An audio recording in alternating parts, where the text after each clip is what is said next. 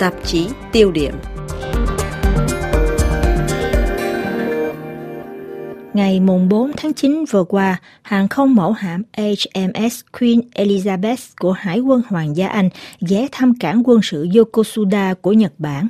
Đây cũng là chặng dừng cuối cùng trước khi tham gia cuộc tập trận đầu tiên với các đồng minh trong vùng Ấn Độ-Thái Bình Dương.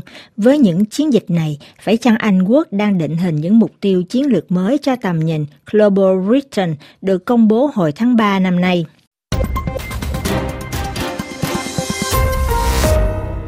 Hãng tin Anh Reuters ngày 6 tháng 9 cho rằng sự kiện hàng không mẫu hạm Anh lần đầu tiên cập cảng quân sự Nhật Bản sau một thập niên đánh dấu sự khởi đầu một sự hiện diện quân sự thường trực tại một vùng đang nỗ lực kềm hãm đà đi lên thành cường quốc của Trung Quốc. Đương nhiên, trước những thông tin này, Bắc Kinh đã nhanh chóng có phản ứng phiên bản tiếng Anh của tờ Hoàn Cầu Thời báo, cơ quan ngôn luận của Đảng Cộng sản Trung Quốc đã có lời mỉa mai cho rằng London đã có những tuyên bố phóng đại, cường điệu, bởi vì sự hiện diện thường trực quân sự đó của Hải quân Anh chỉ là để lại hai chiếc tàu tuần tra, khả năng chiến đấu thấp, không được trang bị tên lửa sau khi hàng không mẫu hạm rời khu vực. Vẫn theo trang mạng này, Vương quốc Anh thời kỳ hậu Brexit có tham vọng Global Britain và đang nỗ lực thực hiện giấc mơ đó. Đây chẳng qua là vì Anh quốc xem Ấn Độ-Thái Bình Dương như là một trung tâm kinh tế và tâm điểm của trò chơi quyền lực lớn. Chính vì điều này mà Anh quốc quyết tâm xác thực sự tồn tại và vai trò của mình trong khu vực. Hết lời dẫn. Câu hỏi đặt ra, Anh quốc thật sự muốn gì khi gửi hàng không mẫu hạm đến Ấn Độ-Thái Bình Dương? Liệu nước Anh có đủ phương tiện để thực hiện những tham vọng như Trung Quốc chỉ trích?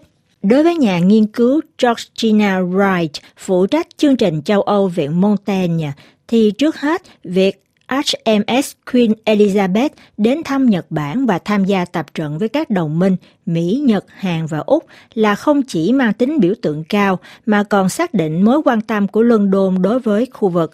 Hồi tháng 3 năm nay, chính phủ Anh quốc đã cho công bố một tập tài liệu dài 114 trang có tựa đề Global Britain in a Competitive Age Bản tầm soát tổng thể về an ninh quốc phòng phát triển và đối ngoại này lần đầu tiên đưa ra khái niệm về tầm nhìn Global Britain nhằm khẳng định tham vọng cường quốc thế giới của London. sát trắng quốc phòng của Anh, như cách gọi của nhiều chuyên gia, ấn định những ưu tiên địa lý mới khi cho chuyển trục sang vùng Ấn Độ-Thái Bình Dương. Chính phủ Thủ tướng Boris Johnson đánh giá khu vực này sẽ là tâm điểm địa chính trị mới của thế giới. Nếu như mối quan tâm này của nước Anh đối với khu vực được thể hiện rõ qua việc cụm từ Ấn Độ-Thái Bình Dương được đề cập đến hơn 30 lần trong sách trắng và được nhắc đến rất nhiều trong nghị trường Anh, thì chuyên gia về châu Âu bà Georgina Wright trên đài France Culture nhận thấy rằng Anh quốc hiện vẫn chưa có một chiến lược rõ ràng trong khu vực. Alors c'est pas tout à fait une surprise, je veux dire ça fait c'est une région qui euh, Thật ra điều này chẳng có gì là ngạc nhiên cả. Đây là một khu vực mà đối với London có một vị trí mỗi lúc một lớn trên phương diện kinh tế và an ninh, nhất là do sự trỗi dậy của Trung Quốc. Thế nên người ta mới thấy chiếc HMS trong vùng. Dù sao đi nữa tôi cũng cho rằng Anh quốc vẫn còn lâu mới có được một chiến lược cụ thể đối với vùng Ấn Độ Thái Bình Dương. Vẫn còn có một câu hỏi lớn được đặt ra trong nội bộ nghị viện Anh, đó là một cách cụ thể việc có sức mạnh hay là sự hiện diện trong vùng Ấn Độ Thái Bình Dương thì có ý nghĩa gì và ngoài việc gửi hàng không mẫu hạm đến đó, quý vị sẽ phải làm gì nữa?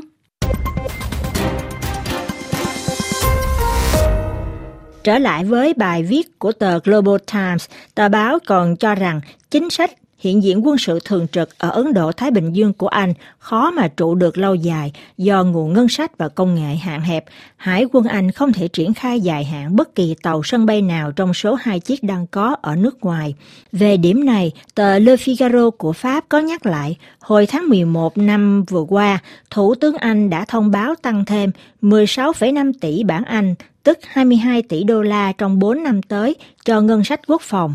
Đây là mức tăng cao nhất kể từ sau đệ nhị thế chiến kết thúc.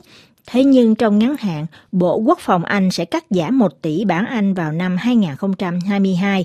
Điều đó có nghĩa là quân đội Anh sẽ giảm bớt 10.000 binh sĩ từ 80.000 xuống còn 70.000 quân nhân.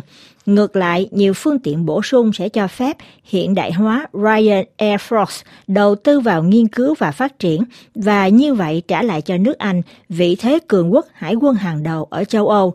Điều đó cũng đồng nghĩa với việc không còn gửi binh sĩ thi hành nhiệm vụ ở nước ngoài thường xuyên và lâu hơn.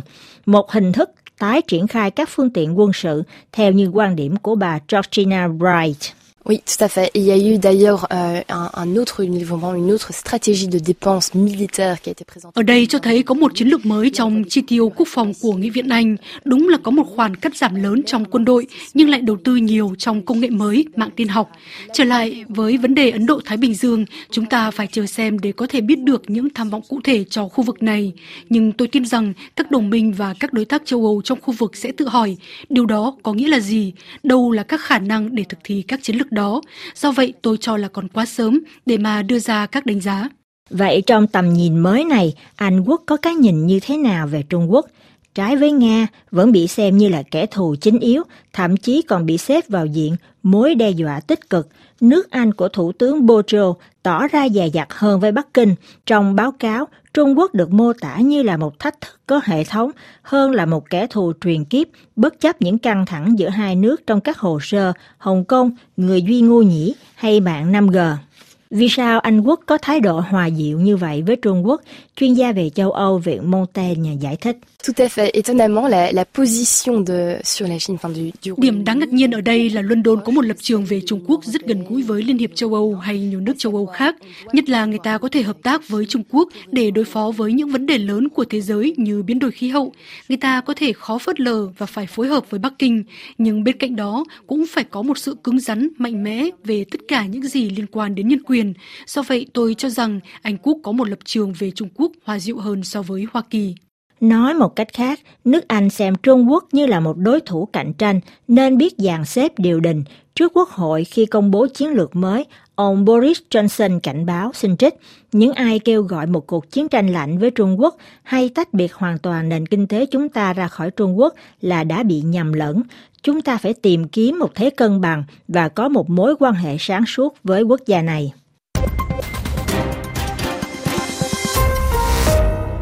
Nếu như trong báo cáo Global Britain in a Competitive Age vẫn nhấn mạnh đến vai trò sáng lập của NATO đối với chính sách quốc phòng và an ninh đất nước, thì Vương quốc Anh dự tính triệt thoái các đội quân ra khỏi một số nước Bắc Âu do việc chính quyền London đánh giá rằng nhiều nước khác như Đức chẳng hạn giờ đã có thể thay thế Anh quốc. Câu hỏi đặt ra, phải chăng với ý định này, Anh quốc đang thật sự chuyển trục từ Âu sang Á Nhà nghiên cứu Georgina Wright tin rằng chưa phải là lúc. D'ailleurs, quand on lit entre les lignes de la revue intégrée, c'est assez clair que oui. Uh, Khi đọc kỹ tài liệu này, đúng là Anh quốc có tham vọng trở thành một cường quốc thế giới, nhưng trước hết đó phải là cường quốc châu Âu. Việc bảo đảm an ninh tại châu lục này vẫn là rất quan trọng. Chúng ta còn nhớ là Pháp đã 11 lần, Đức là 7 lần nhắc đến việc xích lại gần hơn giữa NATO và Liên hiệp châu Âu về sự hiện diện quân sự ở Sahel nữa.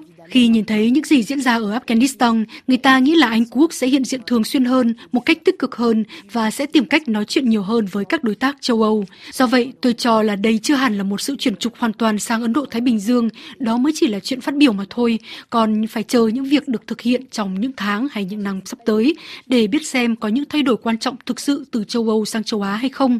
Riêng tôi thì tôi cho rằng Anh quốc vẫn rất cần châu Âu nhiều hơn là châu Á. Trước những động thái này của Anh quốc, Hoàn cầu thời báo một mặt chế nhạo London vẫn còn bị giam hãm trong nỗi tiếc nuối về một thời kỳ ngoại giao bằng họng súng, một thời kỳ đã qua.